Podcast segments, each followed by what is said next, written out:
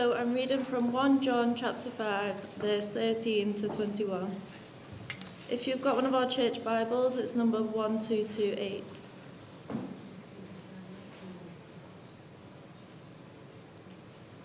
So that's chapter 5, verse 13 to 21.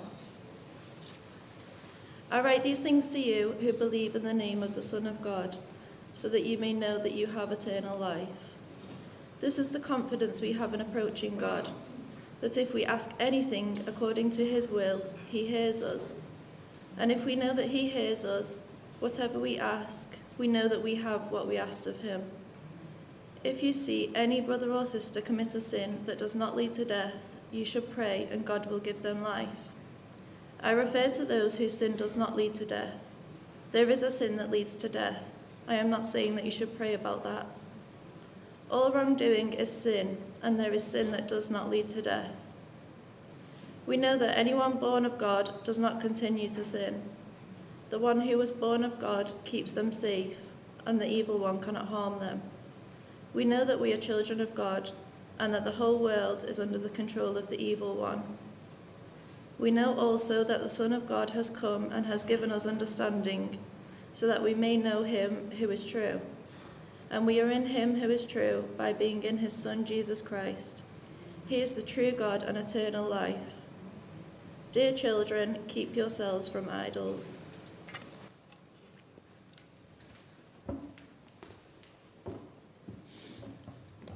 Thanks uh, for reading that, Sophie. Um, morning, everybody. Morning again. Um, my name is Josh, and um, I, I, work for Christchurch Liverpool. I'm one of the, the leaders here. Um, and I'm going to be um, speaking to you about what was read in that um, little bit from the Bible just now. So please do keep that open in front of you if you've got it on paper, or keep the, the device open on that page, because I'll be referring to that as we go through.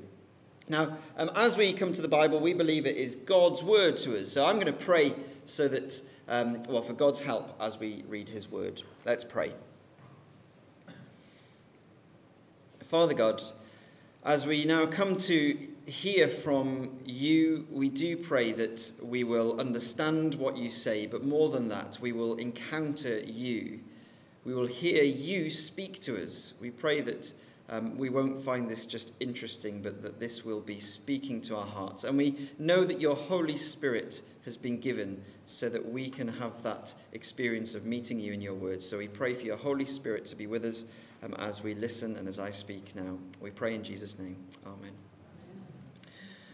Uh, one of the most exciting things that's happened to me this week um, has been that I've rediscovered my O2 Priority Moments app. Now, if you know what the O2 Priority Moments app is and you've got it and you use it on a regular basis, this is going to sound really ordinary and mundane, okay? But this has been an exciting thing for me this week. If you don't know what the, this app is, uh, anyone who is a customer of the mobile phone provider O2 gets to download an app on the phone, and that app gives you, entitles you to um, various voucher codes for discounts and special offers, and even free things.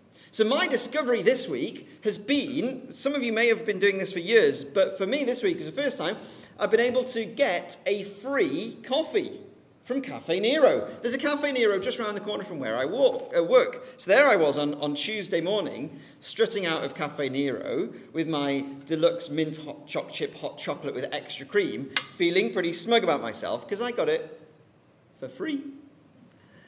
And on a Friday, you can go to the next door shop, which is Greggs, and get yourself a free slice of pizza. So I've been feeling pretty smug about myself this week, walking around with all my freebies, because I've rediscovered it on this app. Now, the exciting thing for me is not just, you know, getting a hot chocolate or getting a pizza, but rediscovering the fact that I already have access to that on my phone. I didn't need to sign up to anything. It wasn't at any extra cost. It was already mine. It was something that I already had, that I was perfectly entitled to, and I've rediscovered that I can tap into that every Monday, Tuesday, Wednesday, or Thursday, and every Friday. Isn't it great to discover something that's already yours? You've got every right to use it, and you can just tap into using it straight away. Well, what if you discovered today that you had a privilege that you'd not been tapping into? Wouldn't you want to start using it? Well, this book that we've been going through this term, this book called 1 John, culminates in today's passage, which is the final passage in the whole letter. And as it wraps up and kind of climaxes, this letter ends by saying that if you believe in the real Jesus, you do have three wonderful privileges that are yours to start using straight away. Not coffee and pizza, uh, but privileges spiritually, uh, privileges in your walk with God daily that God has determined you, you make the most of because they're your privileges to enable you to uh, walk in the way that Christians should, to keep believing in Jesus and walk with Him for the rest of your life. Verse 13 begins today's passage, but it's actually a bit more of a closing statement of the whole letter. Where John tells us in verse 13, he tells his recipients uh, why he's written the letter and what he wants them to get out of the letter. So he says in verse 13, I write these things, so in other words, I've written this letter to you who believe in the name of the Son of God, so that you may know you have eternal life. So that's been John's end goal in everything he's written so far in the letter. And it's been our end goal as we've been preaching this and teaching this to you this term. We really hope that uh, anyone who's an authentic believer in the real Jesus, so people who believe what John teaches about Jesus, that he was a real human being, but also the Son of God, who laid down his life for us, and we can be forgiven because of that well, anyone who believes that, by reading 1 John, you will grow in certainty. You'll know that you have eternal life. That's what John is saying he wants people to, to know as a result of this letter. That's what we have been hoping that you've tasted as you've gone through this letter.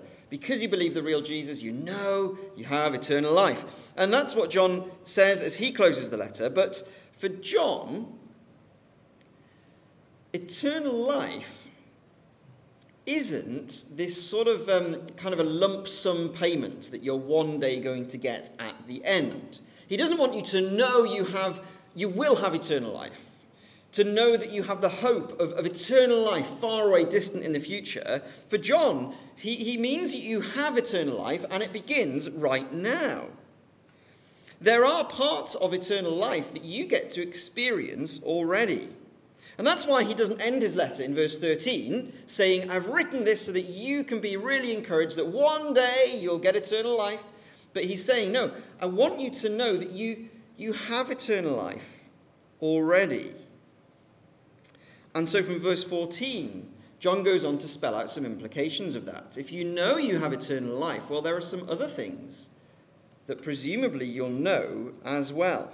And that's what John says. He uses this phrase, we know, repeatedly, as he points us to three wonderful truths. And the first one of these wonderful privileges that are yours if you know you have eternal life. The first one is there in verses 14 to 17. We know we have community prayer to deal with sin. The first place John goes when he draws out this implications of knowing you have eternal life if you know you have eternal life, well, the first thing John says is, well, you can have confidence in prayer. So look down at verses 14 and 15. This is what he says. This is the confidence we have in approaching God, that if we ask anything according to his will, he hears us, and we know that if he hears us, whatever we ask, we know we have what we asked of him. To help get our heads around this, I always find this, this photograph that's going to come up on the screen a helpful image. I don't know, I think maybe, because I've used it before, it might be an overused Christian cliche. Let me explain what you're seeing. Um, this is um, John F. Kennedy, who was the president of the USA in the 60s, and he's sitting at his desk in the Oval Office. And peeping out from beneath that desk, playing with his toys, is the president's son. And what I find particularly uh, moving or stirring about this picture is that this portrays one of the most powerful men in the world, very, very important, and he's busy. And you can only imagine that he must be busy with something that is more important than you and I can ever imagine on the global stage. And if anyone wants to come and speak to this man, he's so important that you probably need to make an appointment months in advance. You'll have to go through security clearance. You'll have to get through the guards at the front gate, the guards at the front door, have your bags checked, go through all the security checks, probably go through more Secret Service checks. In other words, this man is so incredibly important that he's incredibly inaccessible. Don't really know if he's got time for you. And yet, in this photo, we learn that there is somebody who's not very important, somebody who's not a head of state, somebody who's not highly qualified, somebody who we, I don't even know whether this guy can read or write. And yet, this person can go right in, right into the center, right into the most guarded, most important place of all, and he can play with his toys under the desk. It's not because he's qualified, it's because he's his son because he's the son of the president, and the president loves him. And that's a weak image of the same thing that people who follow Jesus get with God. I mean, God isn't sat at a desk in the Oval Office, He's got the universe to uphold. He is ordering every moment of every human action, every atom. And yet, John says if you know Jesus loves you and you rely on that, well, then you are God's child. And what that means is you can do to God what the president's son can do to the president. You can go straight in there with no qualifications other than the name, the name of Jesus, and you know, you will know that the holy, important, powerful God is not too busy to turn his ear to you and hear what you're going to pray for and he is willing to give what you ask for. But then John applies that wonderful, comforting truth to us in what I think is probably an unfamiliar way to most of us. You see, if it's true that God hears our prayers, if it's true that He, he gives us whatever we ask when it's in His will, well, what should we pray for? That's what we did with the kids just now. Eight sandwiches, an orange.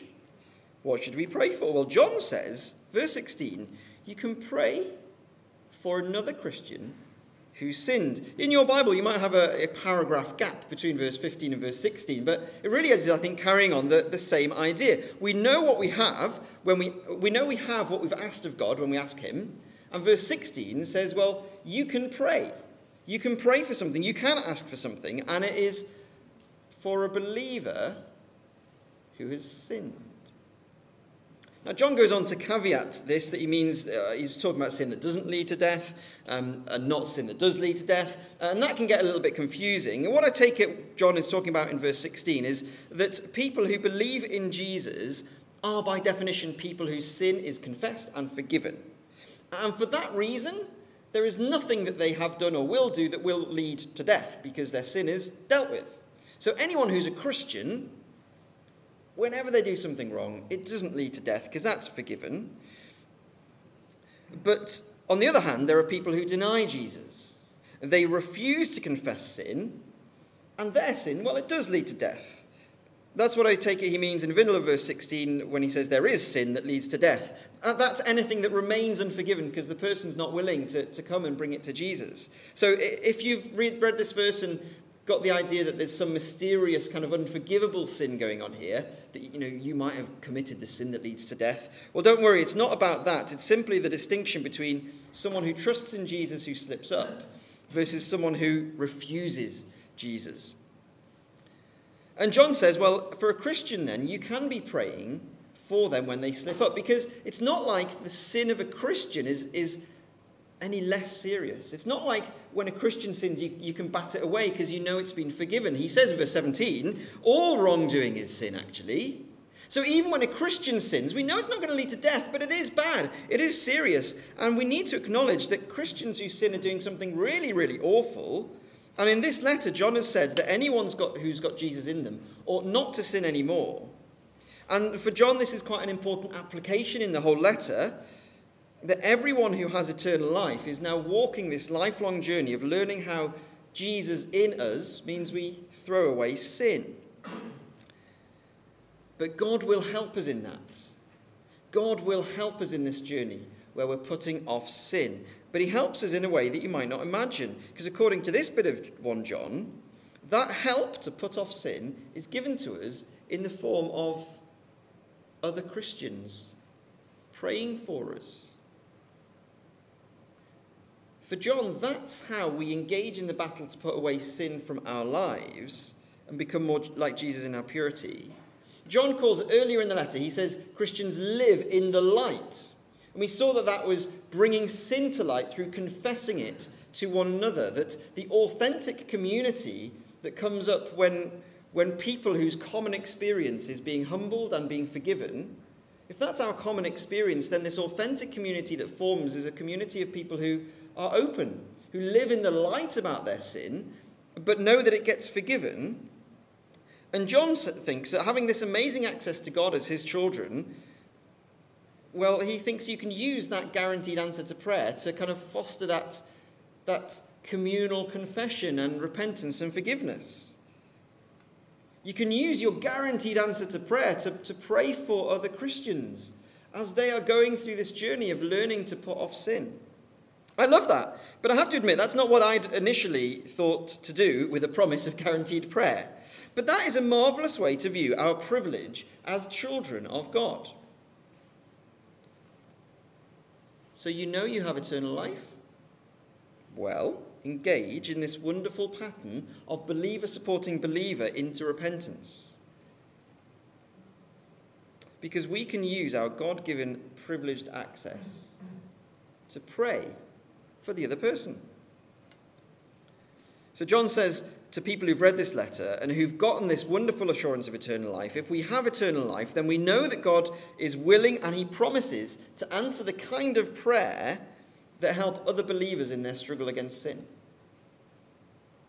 If we know we have eternal life, then we know that God will answer the kind of prayer that we pray to help other believers in their struggle with sin. And that's your privilege. And perhaps for you today, that's an untapped privilege. But can you imagine a church where this authentic, confessing, non judging, forgiven community just keeps tapping into that access to God, saying, Well, I can take this straight to God. I know Him. I can go right up there, right into the inner, in, inner room, and I can bring this to God on your behalf. Imagine being the sort of community where you know others are doing that for you. So, because we get a taste of eternal life right now, blessing number one is that we get to pray for one another in our battle against sin. But our experience of eternal life is also that we have profound assurance that we won't ever actually become overcome by that sin we're battling. We won't be overwhelmed by the sin and temptation. That's because blessing number two, we can have, uh, we know we have family protection to keep from evil. We have family protection to keep from evil. Number two. Um, because that confidence that we have that God is committed to answering prayers for other Christians who slip up comes from knowing the wider truth that Jesus protects those who belong to him from being overwhelmed by temptation and evil desires. That's a wider truth that John would have us tap into. John knows that anyone who trusts in Jesus does live in a world where we do encounter evil. We encounter evil out there and we encounter temptation in here. And we experience that daily. And so John says, well, we know that. We know, verse 19, we know that the whole world is under the control of the evil one. And John knows full well that if that is your daily life, this encountering evil out there and a battle inside, it would be all very well saying, I write this to you so you know you have eternal life, when actually life right now feels like you're fighting a losing battle all the time. And so John wants us to know that eternal life, right now, means that you can know that you're a child of God. And if you're a child of God, then there's family protection from the evil you face out there and the evil you battle in here.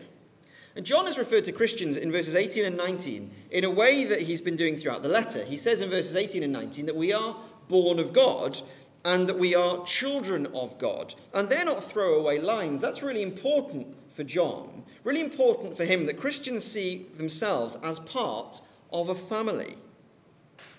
He wants you to see yourself as a child in a family, but also a child in a family where one of the family members rules the whole world. Because in verse 18, John refers to Jesus when he says, the one who was born of God. So he says, You're born of God, and there is one who was born of God, Jesus, who keeps you safe. So, someone in that same family, if you like, you are one of God's children, and also the Son of God is the one who keeps you safe. Now, that's not a technical, theological kind of point that John's making. For John, that's actually really, really practical. That you see yourself as a son of God, a child of God, and the Son of God keeps you safe.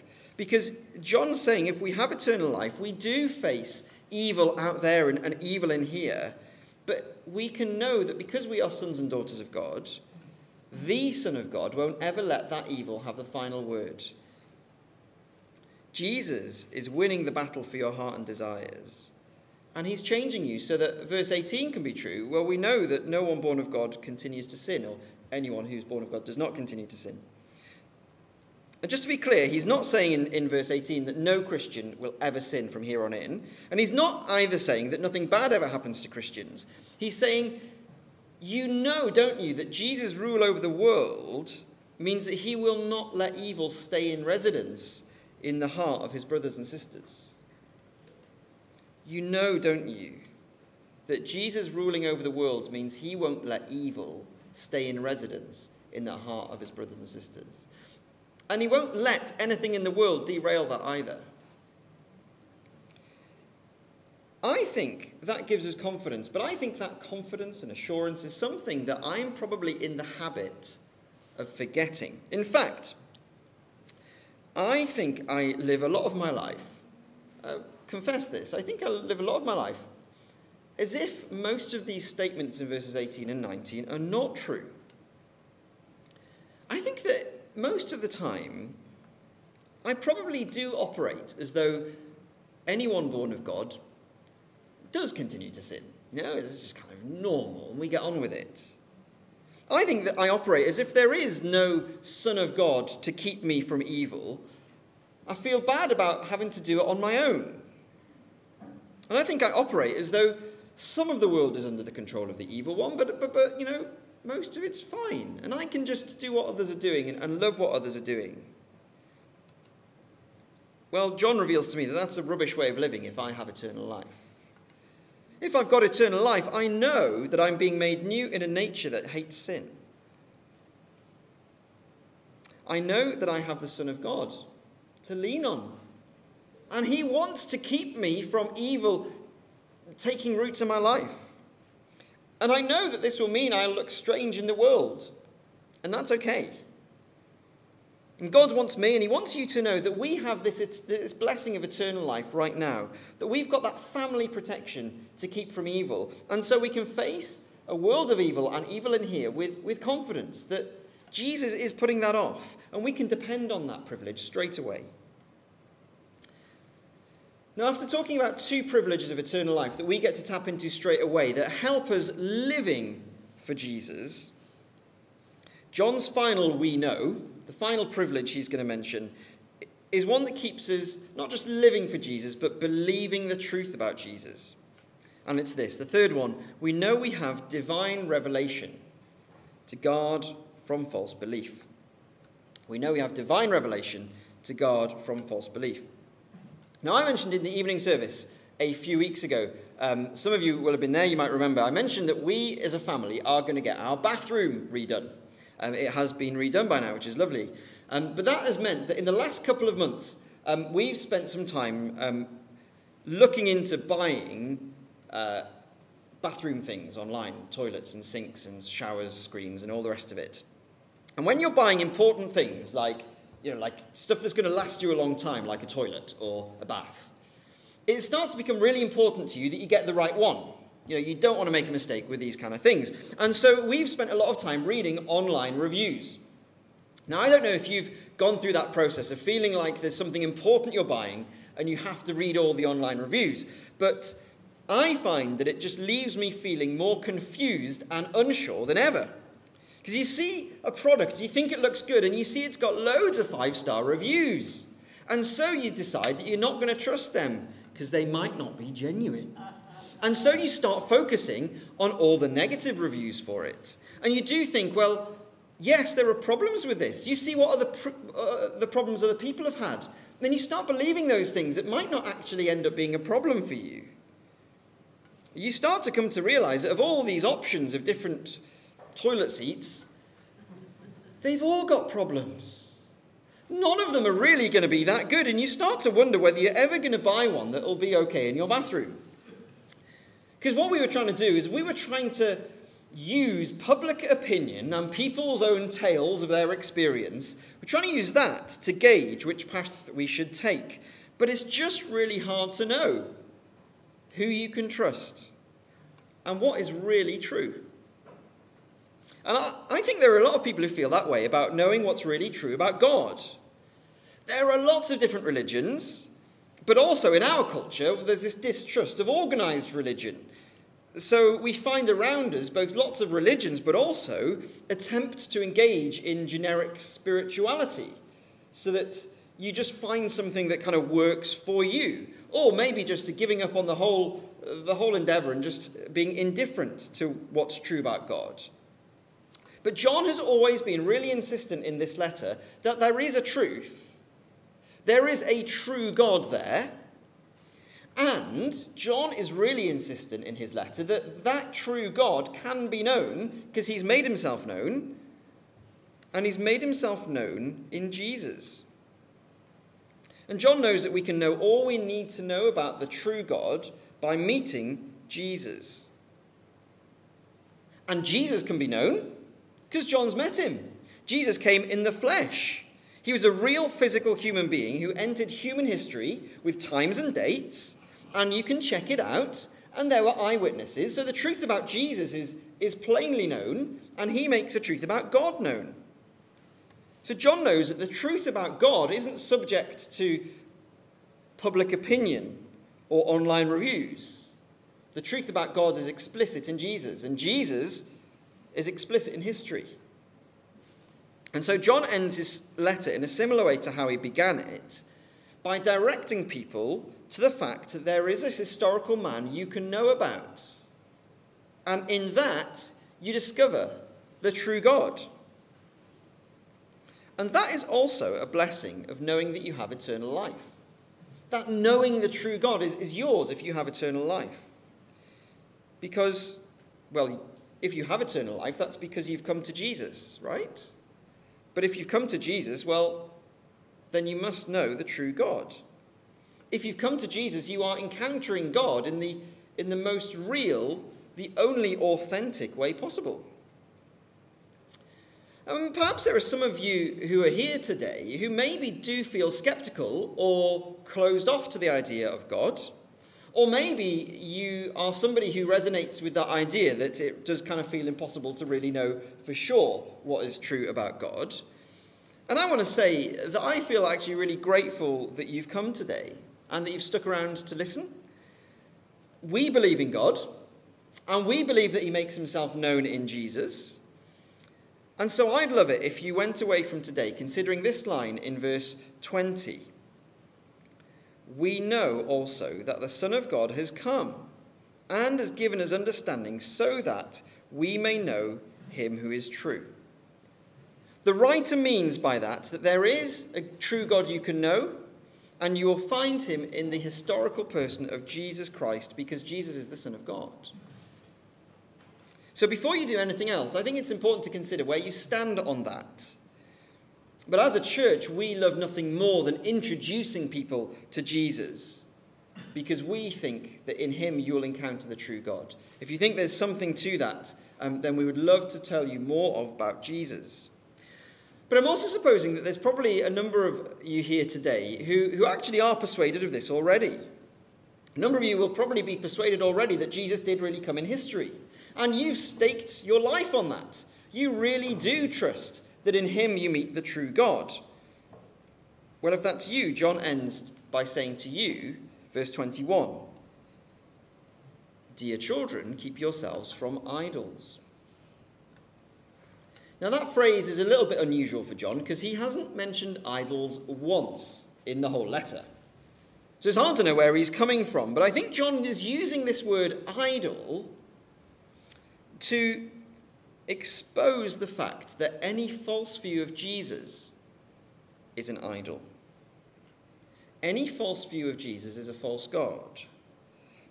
And so that's a reminder that although, if you're a Christian, you do believe in the real Jesus and in him we meet the true God, we've got to be aware that anything less than that, anything less than the historical man, Jesus of Nazareth, who is also the Son of God, without, without the reality of the baby in the manger, without acknowledging that this real baby is also really the Son of God, God of God and light of light, without recognizing that, then you've got yourself an idol. Jesus, who's reduced to a good man, is an idol. Jesus, who's reduced to a wise teacher, is an idol. Jesus, who's reduced to nothing more than a prophet, is an idol, a false God. And John's been saying all along that we don't need to, to listen to anyone who says it's okay to reduce Jesus down, because we know we have eternal life, and so we know that we have encountered the true God because we've come to Jesus. So we know that there's no spiritual experience or secret knowledge that can bring us more authentically Godward. Nothing more authentic in Christianity is more authentic than meeting the carpenter, Jesus Christ of Nazareth. And John wants you to be confident in that. He wants you to know that that is your blessing if you have eternal life. That's that third thing. That in and of itself is divine revelation and it guards you from false belief. Well, this week I am going to get myself a free coffee. And on Friday, probably a free pizza or sausage roll. And when I do get my free coffee and pizza, I'll be reminded that discovering, rediscovering privileges that are mine to use straight away is an exciting and a wonderful thing. And I'll be reminded that John has written this profoundly encouraging letter to the church so that we can know we have eternal life. If you're a Christian, that's yours already. But I'll also be reminded that because of that, then I get to experience some of that eternal life right now. And I hope you remember that too. Dear children, you have eternal life and you get to experience the blessing of that. So enter into that confessing, forgiving community with other Christians and live like you have eternal life by approaching God in prayer for other Christians and give them the chance to do the same for you. Dear children, you have eternal life. And so live like you have eternal life by depending on the Son of God, who you know will keep you from evil from facing temptation and sin that will overcome you in your life. You know He's with you. And, dear children, you have eternal life. So be confident that you encounter God authentically in Jesus the Christ of Nazareth. And guard yourselves from anything less. Let's pray.